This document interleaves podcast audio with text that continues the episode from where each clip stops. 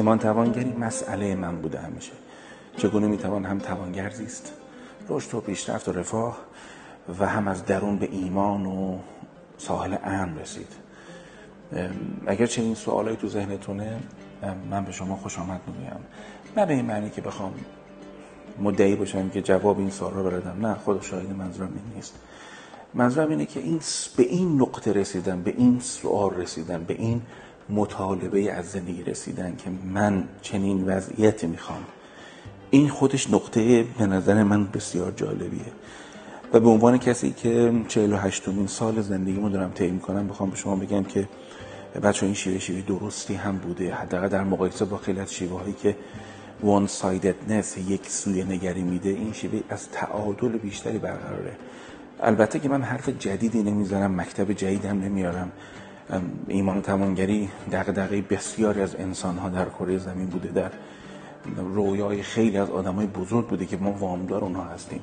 من فقط به عنوان آدمی که در قرن تازه دارم زیست می‌کنم تجربه زیسته خودم رو دوست دارم به کسایی که شاید مثل من اونا هم دقدقای شبیه داشته باشن معرفی کنم. این این نه برای من دکانیه نه برای من عزتیه هیچی. من فکر کنم من موظفم فقط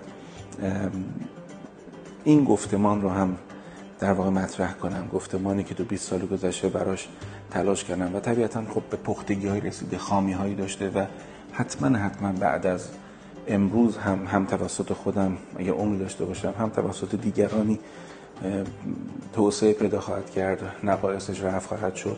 متناسب سازی با زمان خواهد شد.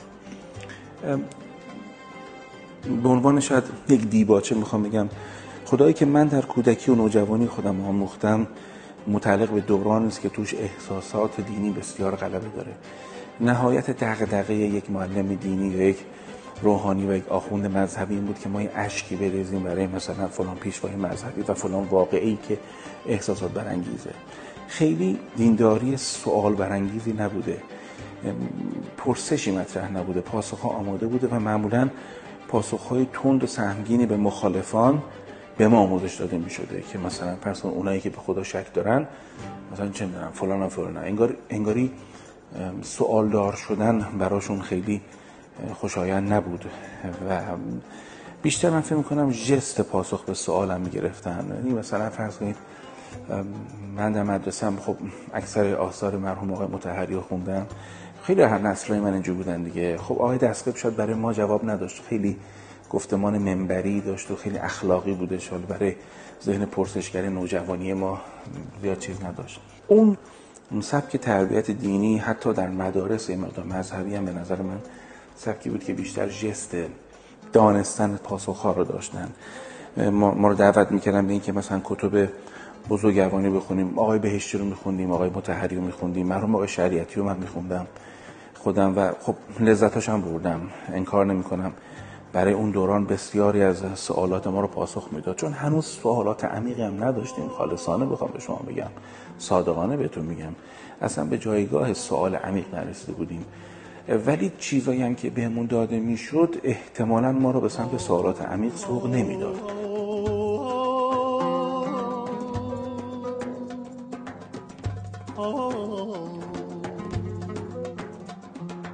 یعنی مثلا تو مدل های تربیتی دیگه که بعدا تو دنیا دیدم این بود که از ابتدا فرد رو به سوالات عمیقتر و جدیتر هدایت می‌کنن و تشویق می‌کنن. نه به دانستن جوابهای نمی‌دونم سطحی و حافظه ای و نمی‌دونم امام اول علی امام دوم. اصلا یعنی دغدغه‌ای که در تربیت حداقل فکر کنم من یا خیلی از بچه هم من بوده اینه که پاسخهای ساده برای سوالات بسیار ساده. و این آدم ذهن نقادی رو پیدا نمی‌کرد که مثلا در نوجوانی سوالات عمیقتر بپرسه چرایی رو مطرح کنه. و ما خب وقتی بزرگ شدیم تجربه کردیم کتاب دیگه خونیم دنیا رو دیدیم فهمیدیم که مدل های دیگر فکر کردن هستش. خیلی ها ایمانشون رو دست دادن خیلی خودشون رو باختن خیلی اساسا وقتی مدرنیتر دیدن تجربه تکنولوژی دیدن به اضافه بد اخلاقی هایی که احیانا مشاهده کرده بودن توسط متدینین و کسایی که به حال دائیه داشتن.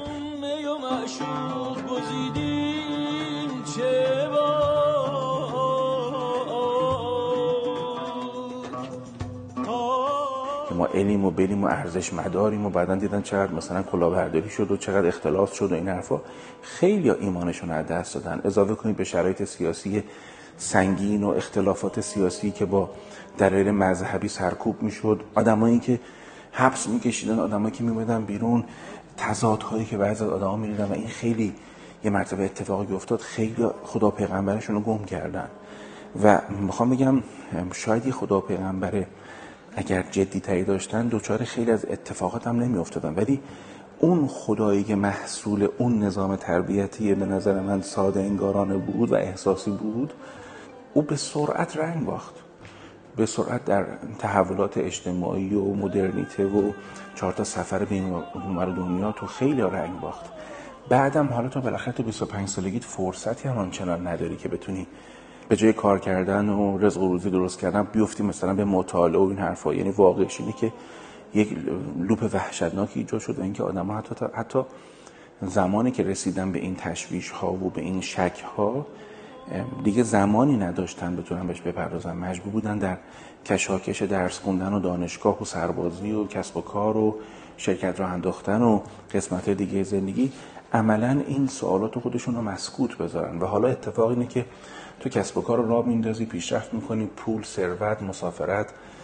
اینا همه برات رخ میده ولی به سرعت بی معنا میشی و اونجایی که اتفاقا میبایست دین میومد و یه کمکی می‌کرد به تو یک معنایی می‌داد. می‌بینی چیزی تو چنتت نمونده؟ چیزی که به تو داده شده بوده به درد همچین دورانی نمیخورده. مثل یک سیستم عامل کامپیوتری میمونه که ضعیفه و حالا تو اپلیکیشن ها و نرم افزارهای جدید داره میریزه و نمی‌کشه. دیگه مثلا Illustrator رو نمی‌کشه. فتوشاپ سنگین رو نمی‌کشه. نهایتا میگه Word رو می‌تونه باز کنی باش از یار می فروشم. زنار می ستانم زنار می ستانم دستار می فروشم دستار می فروشم آیا این از ضعف دین بوده یا از ضعف کسایی بوده که بنا بوده به ما مثلا دین رو نشون بدن احتمالا دین رو بزک کردن بیشتر برای ما. و اون دین بزک کرده به درد روزگار سخت. به قول قرآن فلقت حمل عقبه بعضی اهل راه راه رفتن تو زمین صافن. تو در راه عمیق نمی‌تونن برن. با اون کوله بار نمی‌شد وارد سوالات عمیق شد بچه ها و خیلی اینجوری به نظر من بیمعنا شدن و نتونستن جاشو. جای اون فقدان و با نیچه و اینا نمیشه پر کرد. صادقانه بهتون بگم. نیچه رو یه نفری که توی غرب می‌خونه که تو اون فرهنگ بزرگ شده که جملات عجیب یونگ اینه که خیلی از مفاهیم عظیم عرفان شرق به درد مرد غربی نمی‌خوره. و من می‌خوام از این استعاره وام بگیرم. به شما بگم که ما باید یک پویشی داشته باشیم که از درون بستر تمدنی خودمون چیزهایی رو در بیاریم که به ما معنا بده به ما جهت بده. و این کار آسونی نیست.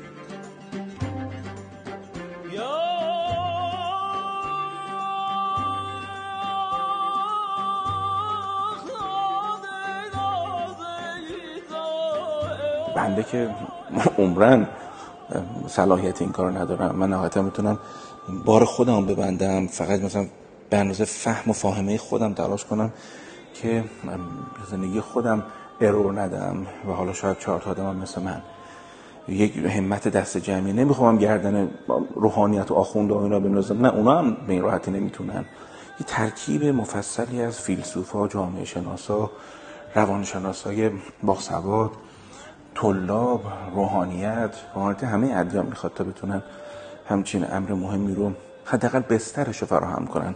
قید اینو بزنن که بیان مثلا به ما یک نسخه بدن میگن همه با این تک نسخه برید خوب شید. نه چنین چیزی نیست.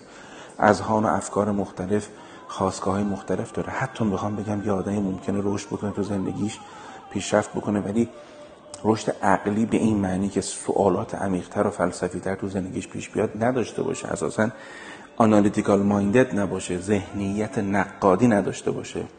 توجه کردید؟ این آدم با یک گزاره ساده با یک جملات ساده با یک سری نصیحت های ساده دینی زندگیشو می‌کنه. این آدم ورش دار از جامعه ایرانی ببرش تو هند. می‌بینه اونجا با یه جمله خوشگل از یک پیشوای مورد احترام اون قبیله خودش اون عشیره خودش طرف زندگی خوبی و اخلاقی خواهد کرد. من نمیگم این تحول واسه نمی‌دونم تمام 8 میلیارد انسان رو کره زمینه. برای یه سریا هست و اون یه سریا باید در واقع به سمت دین و خدا و پیغمبر و اینجور مفاهیم با سوالات تازه بیان و با امید تازه بنشینن صبوری کنن جستجوگری کنن. بالاخره این پیامبر نقش معلم هم دارن. فرمود یعلم همول کتاب و الحکمه یکی از نقشایی که حضرت رسول دارن اصلا تعلیم علم علم نه معنی ساینس به معنی آموختن. خیلی حالا این مقدمه ما خیلی طول کشیدش. پس من در این مقدمه شما رو دعوت کردم به اینکه سوالات خودتون رو الزاما سرکوب نکنید. سوال داشتن چیز خوبیه و اینکه انسان بتونه پاسخ به سوالاشو پیدا کنه. توش رشد وجود داره توش تحول وجود داره. آیا همه به جواب می‌رسن؟ نمی‌دونم واقعا نمی‌دونم. ولی می‌دونم که به راه بادیه رفتن به از نشستن باطل. برای شما آرزو خیر دارم. امیدوارم که من این بحث دارم در روز اول ماه مبارک رمضان میگم.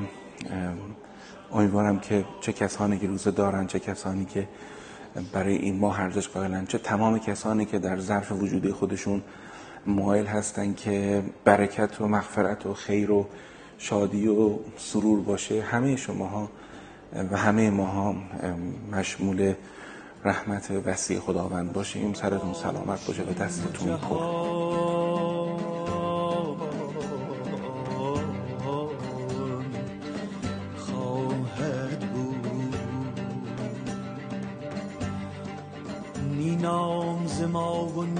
shore.